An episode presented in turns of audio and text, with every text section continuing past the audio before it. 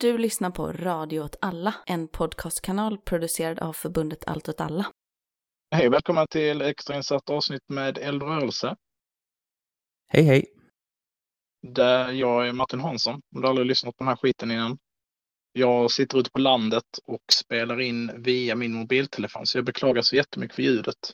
Jag är Myran Andersson och jag sitter i min säng och spelar in med min USB-mikrofon. Förhoppningsvis är det lite bättre, men det är ju inte som det är när det är bäst. Nej, vår ordinarie avsnitt låter ju lite trevligare än så här kanske. Ja, men nu är det bråda tider och vi får göra det här extra avsnittet med de förutsättningar som finns. Ja, det är ju Hoola Baloo Det får man verkligen säga. hela vägen längs M4-vägen. Precis, vi kan väl bara kort säga, vi pratar om Wagners uppror i Ryssland och vi hade ett väldigt kort avsnitt i morse där jag pratade om lite vad som har hänt under natten. Mm. Och då så hade ju Wagner tagit Rostov vid, Dawn. vid Don och nu så rör sig de då uppåt på den här M4-vägen mot Moskva. Mm, det gör de. De är i Moskva-oblasten nu när vi spelar in. Klockan är väl ungefär fyra, är den inte det? Halv fem faktiskt. Halv fem. De är i Moskva-oblasten. De eh, har eh, lyckats ta sig förbi den här konstiga hinderbanan. Lite gladiatorkänsla över den, tycker jag. Det är mycket så att de kanske har sprängt en bro eller så har de ställt för lite lastbilar eller så har de grävt lite med grävmaskiner i vägbanan. Ja, nu var det ju lastbilar då som de hade uppenbart blivit bortputtade med tyngre fordon. Så, så jag antar att det är stridsvagnar. Men de kör ju inte stridsvagnarna, eh, utan stridsvagnarna är ju lastade. Så jag vet inte riktigt vad det är som har puttat bort lastbilarna, men så ordentligt manglade ut i fronten, några av dem. Lastbilstransporten kanske har puttat då. En lastbil och en lastbilsaction, så att säga. Det är den ena saken som händer. Den andra saken är ju att eh, Ahmat, alltså att eh, tjetjenerna är framme i Rostov. Ja, enligt vad vi har sett på video så i alla fall. Men det har väl inte brutit ut strider än vad vi har sett? Nej, och det är ju det spännande att eh, det är bristen på strider, för det har ju varit strider. Eh, Inte mellan eh, Kadyrovs grabbar och eh, Wagneriterna, eller vad man ska kalla dem. De, eh, där har det inte varit några strider, men det har ju varit eh, ganska tunga strider egentligen om man ska säga det på det rent militärt. Alltså att man helt enkelt har skjutit luftvärnsrobotar på attackhelikoptrar, KA-52 och verkar som att man har skjutit ner en i alla fall. Jag tycker det är bildbekräftat. Jag tror man egentligen har tre bekräftade nedskjutna helikoptrar sedan myteriet, eller nu kanske faktiskt man kan kalla det en statskupp också. Men jag tänker att vi kan dela in händelserna lite. Om vi pratar om, ska vi börja med bakgrund på något sätt? Ja, ta en kort bakgrund bara. Ja, varför händer det här just nu? Det är ju liksom den stora frågan. Det här har ju varit och kokat ett tag. Prigozhin har ju kört sitt influencerbråk med Sugar och Gerasimov nu i ja, ett halvår eller någonting. Och i förlängningen typ ett år. Tio månader har hållit på. Och spelar in olika sån arg man i bilfilm. Och, och kritiserat Sugar för allt möjligt. Och enkelt kan man ju säga så att Wagner fyller en jävligt specifik roll i den här operationen. Eh, specialoperationen då, den här tre dagars specialoperationen som är inne på ett och ett halvt år nu. Och det var det ju så att, för här, det här tänker jag är viktigt att fatta om Wagner, att man kan ju egentligen prata om två Wagner. Och det Wagner som vi har varit mest liksom synliga de senaste, ja, men tio månaderna får man väl säga, i Ukraina är ju liksom köttkvarns Wagner. Alltså legosoldater som är så här, vi tar ut fångar, de får strida för benådning och de får göra stormningar mot nedgrävd fiende och så får de dö. Det är ju det ena Wagner. Men det finns liksom ett annat Wagner som ju är före detta i ganska stor utsträckning specialförband. Så då tillhör de specialförband. Därför det finns en ganska nära koppling mellan GRU och Wagner. Alltså många har tjänstgjort i de då spetsnazförbanden som kopplade till GRU. Och sen när man liksom har gjort färdigt sin tjänst så har man anslutit sig till Wagner. Och det är de som framförallt har varit aktiva i ja, Syrien och Mali och Libyen och, och, och i Kongo och så. Och det, jag tror att det här skapar också en viss förvirring liksom i vad Wagner är för någonting. Så att Wagner å ena sidan är liksom någon typ av bottenskapsförband, straffförband. Medan man liksom andra sidan har, ja, nu ska jag använda en term jag inte gör så ofta, men liksom någon typ av elitsoldater som har väldigt nära kontakter inom eh, den ryska, den ryska militären. Och Wagner fyllde en väldigt viktig roll och Prigozhin har ju bölat som fall, fullt medveten om detta och kört något liksom politiskt oligarkspel. Jag tänkte hela tiden att han var inne på någon liksom postkriget position han var ute efter, kanske som försvarsminister eller på något annat sätt. Han ville jobba sig till det. Men det som händer är att han bråkar med Shigoi så mycket att vid en viss punkt då så har det väl liksom gått överstyr. Och då angriper Sugar honom inte genom att spela in dramafilmer utan genom som en stat gör. Alltså att säga nu avvecklar vi den strukturen vi har med frivilligförband och med eh, legosoldatsförband. Så att de här separata eh, strukturerna, parallella strukturerna, de måste på något sätt inrätta sig i, eh, i den ryska armén genom kontraktskrivning och så vidare. Ganska likt, ska sägas, situationen med Azov i Ukraina. Ganska likt situationen i Sudan, som vi har pratat om i podden mycket tidigare, många gånger tidigare. Väldigt många gick ju med på det här. Jag ska säga, bland annat tjetjenska motsvarande strukturen. De gick med på det. Men Prigozjin gör en ganska stor grej av att vägra göra det. Och där någonstans så tänker jag att han blev fullt medveten om att klockan började ticka. Ja. Det fanns liksom en punkt för när, när liksom den, eh, den ryska staten, framförallt krigsmaskinen, skulle säga så här, men det räcker nu. Och när de var färdiga med Bachmut, byggt upp liksom det politiska kapitalet, vi har tagit Bachmut, men liksom en viktig aktör på något sätt i krigets politiska dimension. Då tror jag att han tänker att nu har jag liksom inget val. Nu behöver de inte mig längre, så nu kan de pressa mig och därför så ska jag försöka köra. Och han gör vad han har gjort konsekvent. Han höjer liksom insatsen. Jag går på 20 ännu mer och jag antar att han på något sätt hoppas kunna tvinga Putin till förhandlingsbordet eller jag är fan inte helt säker för att det är, jag, jag är ingen eh, kriminolog liksom. Men jag tänker att han liksom angrep Ryssland på ett sätt där det var tydligt att någon skulle dra en gräns för, för vad som var okej. Okay. Och det tror jag är det. Och sen dess har han liksom sprungit med bollen. Och det verkar ju gå ganska bra får man säga med den här bollen. Det var ju också tydligt att i början så pratade han väldigt mycket om det som att det fortfarande var militärledningen som har emot och Putin hade liksom blivit lurad av dem eller de missledde Putin och han skulle ställa det till rätta på något sätt. Liksom. Att han ställer sig inte mot Putin. Men där har han ju svängt nu på något sätt. I alla fall efter att Putin gick ut och sa att det här är landsförräderi och så. Och det var ju också, tycker jag, kändes som att det dröjde väldigt lång tid för Putin att göra det. Så man kan ju också verkligen fundera på ifall han hade bestämt sig från början, Putin, vad han skulle välja för sida i det här, ifall han skulle hitta någon annat sätt att hantera det, hur mycket agens Putin har själv för tillfället liksom. Tvingas han till att säga saker av militären och så. Det blir väldigt spekulativt allting, men framför allt så visar det väl, tänker jag, att det finns så himla mycket osäkerhet i hur det interna maktspelet här fungerar. Liksom. Men, men tänker inte du att när man, när man gör en statskupp eller gör ett försök till ett uppror, då så har man ju olika kraftförstärkare. Man har liksom olika saker man gör för att stärka utfallet. En av sakerna man inte har är ju då kontroll över staten. Man har oftast inte fullständig kontroll över den reguljära armén, man har inte kontroll över liksom kommunikationsflöden, infrastruktur och så vidare. Men den saken man har till sin fördel är att man har hastigheten. Det är man själv som har bestämt att det här ska hända, så därför har man momentum. Och man har en viss grad av överraskning. Man har överraskning i som att fienden inte riktigt vet exakt eh, dina förmågor, dina styrkor. Absolut. Att Putin väntar är väl ganska logiskt i den meningen att han vill också se innan han gör sitt slutgiltiga drag, alltså säger de här ska gripas allihopa, eller så, då så måste han ju någonstans veta vem är det jag fightas mot?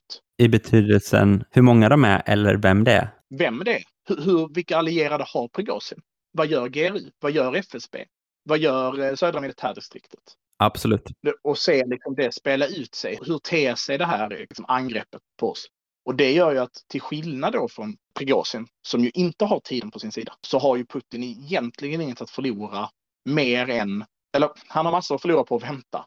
Men han har också massa saker att vinna på det. Och en av de sakerna han har att vinna på det, det är att faktiskt veta vem som är hans fiende. Jag tänker, det finns en parallell till, en, till kuppförsöket i Turkiet här.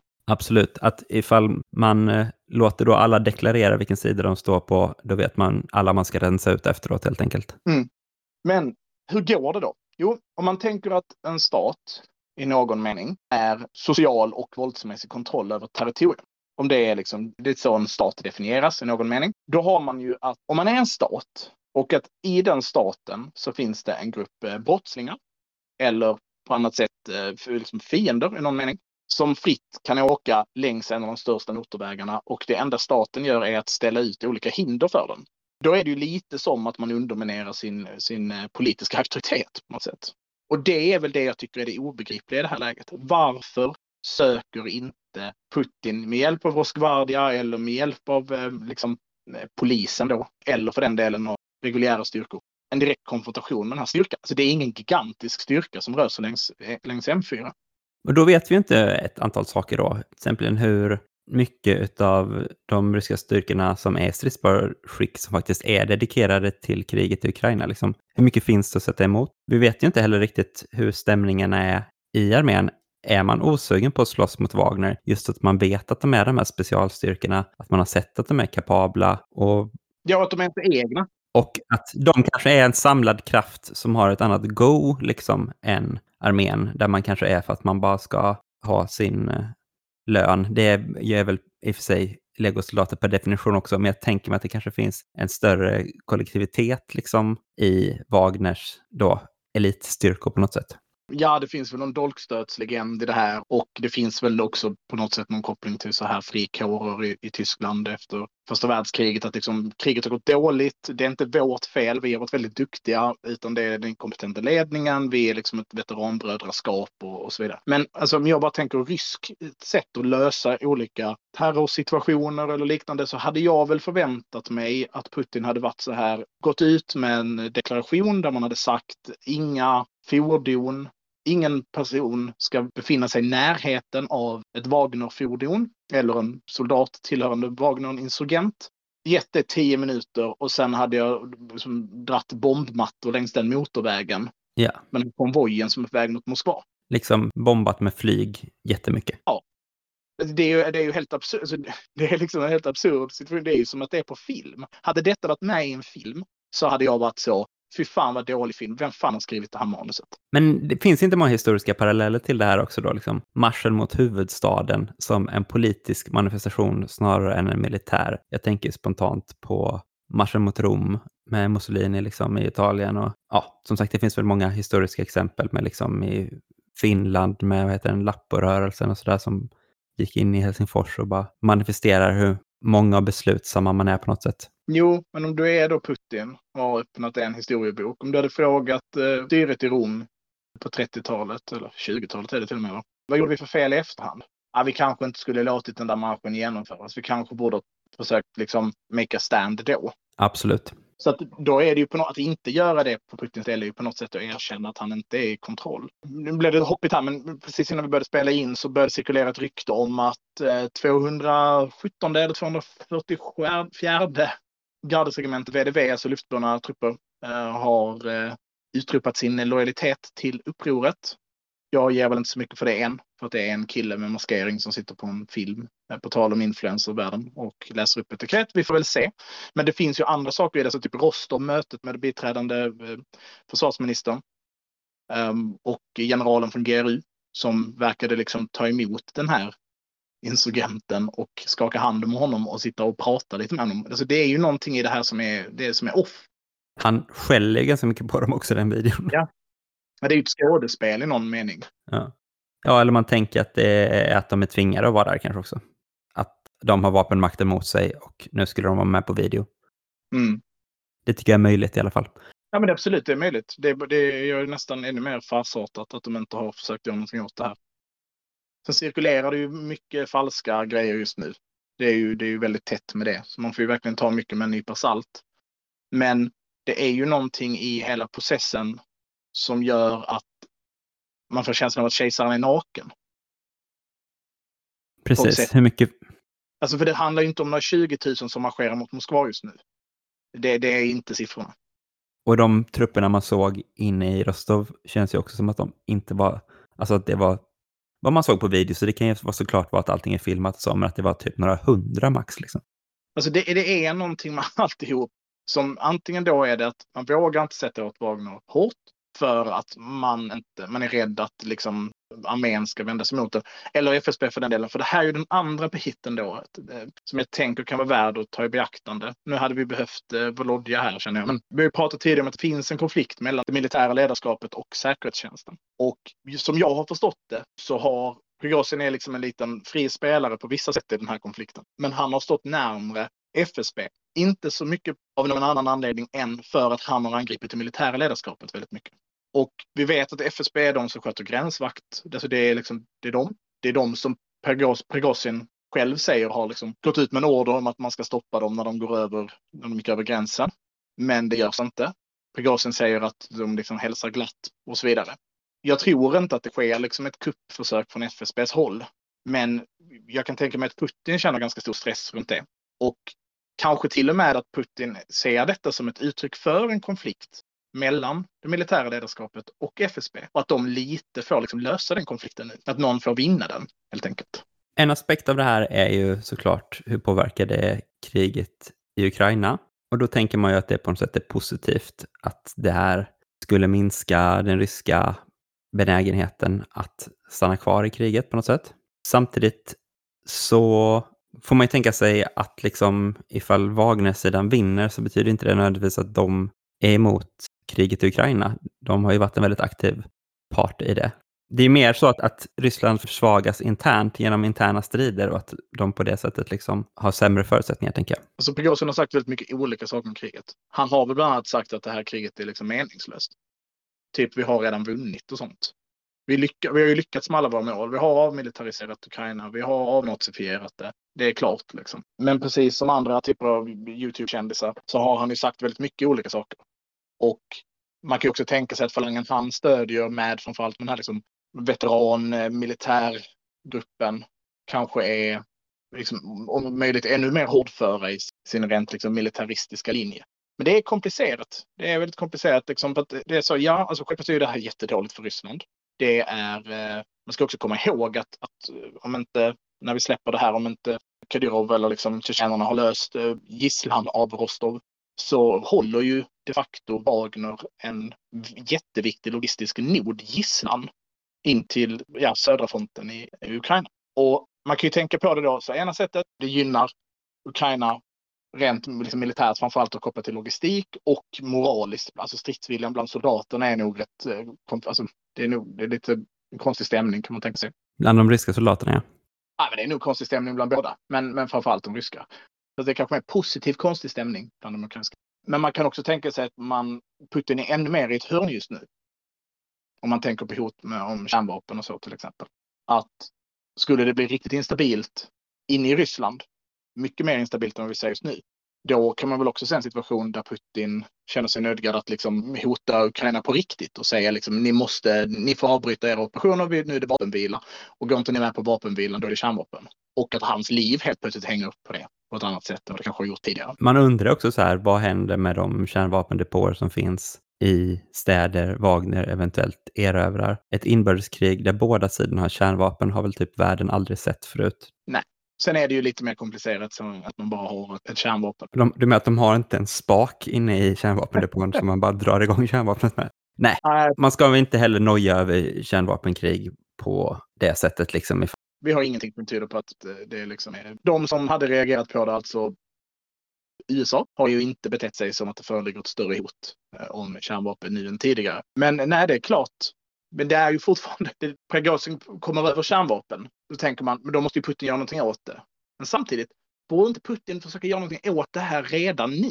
Ja. Det, det är någonting i det här som är... Alltså, och det, och nu ska jag vara tydlig med det när jag säger att det är konstigt. För, för det finns ju liksom olika nivåer av, av vansinne i den här typen av grejer. Jag, jag älskar verkligen att det fortfarande är människor som tror att Putin håller på med 5D-schack. Alltså fortfarande, liksom, näst, två år, inte riktigt, men ett och ett halvt år in i världens minst komplicerade krig.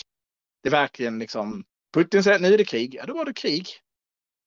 Och sen var det det superreguljärt, supervanligt krig liksom, enligt boken, så är folk så, det här kanske är en fälla. Putin har gillrat en fälla för Ukraina. Låtsas att det är typ uppror inne i Ryssland. Okej, okay, den har jag inte hört, men ja, det är spännande. Alltså, okej, okay. spekulationer väldigt tidigt i det här skulle ju kunna vara något sånt. Men sen med den här utvecklingen vi har sett nu, det är ju helt absurt. Ja. Det ska väl sägas att de rösterna har tystnat. Det, det, var, det är kanske inte lika mycket, det är inte lika mycket nu som det kanske var de första timmarna i natt. Liksom. Men det är ju någonting Nej. roligt med det. Absolut. Man tror fortfarande att snart så kommer det visa sig att Putin, han hade en jävligt smart plan Precis, ingenting händer för att det går fel eller dåligt, utan allting är bara en del av den stora planen som... Ja. Vi attackerar Kiev via Tjernobyl. Vi luftlandsätter jättemycket VDV och första, andra dagen på kriget. De blir dödade. Det var en hemlig plan för att fixera trupp. Man bara, offrar ni flera luft eller VDV-regementen för att fixera lite trupp vid Kiev? Det låter skitkonstigt. Ja, men det var en plan. Det var bara en plan. De står längs den här, eh, vad var det, sex mil långa konvojen.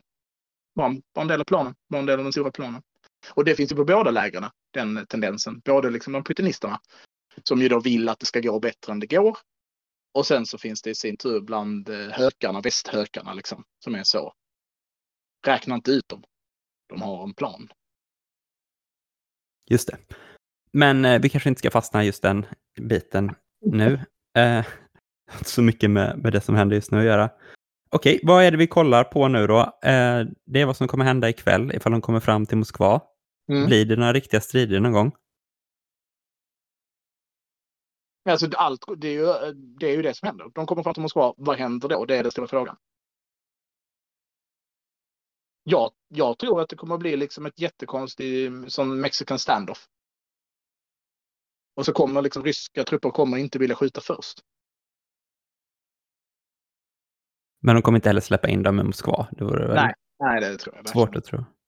Ja, alltså, så- jag trodde inte de skulle släppa in dem i Rostov heller. Å andra sidan så, vem vet liksom. Men Nej. ja, Och vi har ju inte sett att Ryssland har flyttat ut förband från Ukraina på något sätt. Och, och det ryktas ju att det, att det kommer ut mer Wagnerförband ur Ukraina till Rostov just nu. Och Kadyrovs trupper är ju som sagt i Rostov, utkanten av Rostov. Och de beter sig inte som att de förbereder sig storma en stad. Liksom. utan du tänker att de också mer har någon sån stand-off liksom, funktion.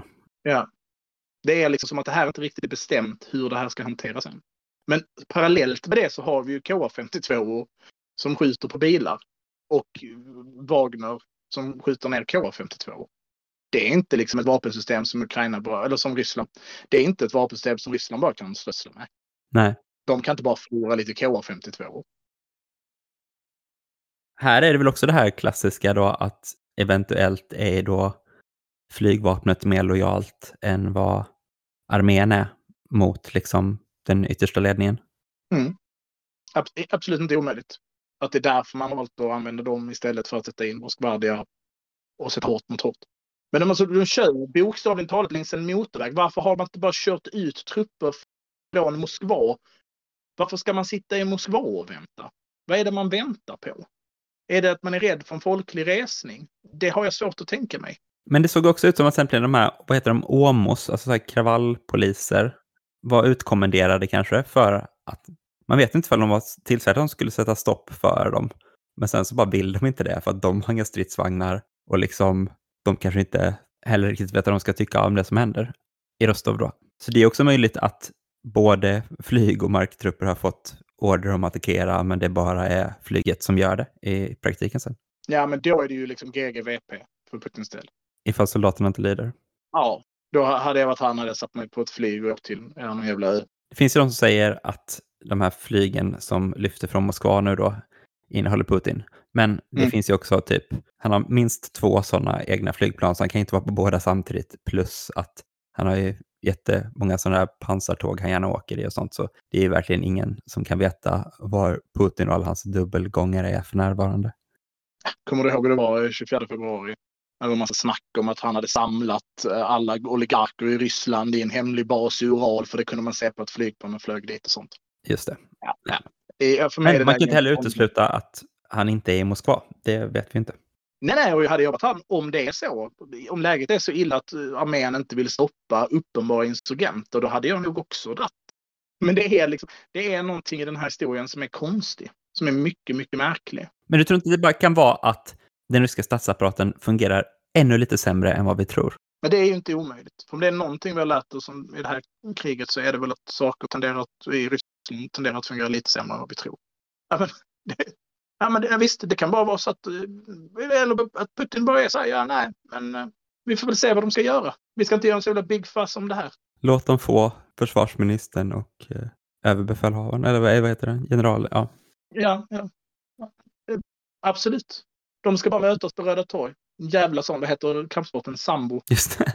brottas här, eller eh, systema, slår varandra på halsen och petar varandra i ögonen och sånt på Röda torget. Jag vet inte. Och, och hade det varit att de kom 30 000, absolut, men då hade jag fattat. Och Plan Fortress, liksom gräv ner dig, så det kommer ta tid att sätta upp ett kvalificerat motstånd mot de här liksom, yrkessoldaterna, 30 000 yrkessoldaternas back. Förutom då att de kör längs den stora motorvägen, så vi skulle ju bara kunna ta dem med några bombmattor. Men vi behöver göra oss redo. Det kommer bli, det kommer bli, eh, det kommer bli ett riktigt jävla slag, liksom.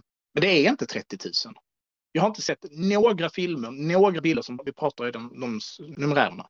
Och de kör ju liksom bredvid civila bilar. Det är liksom inte som att det är den här, de har ju inte de här stealth-grejerna vi skämtade om. Nej, precis. Men eh, lite stealth hade de ju i alla fall då, kanske i, i förmågan att de var för få för att synas. För det var också så att vi sa, varför finns det inga videos på att de åker till Rostov från Ukraina? Nej, för det var och sen så, så bara var de i Rostov. Ja, för det var så här fyra lastbilar och en pickup liksom. Ja, kanske därför. Jag har något stridsfordon.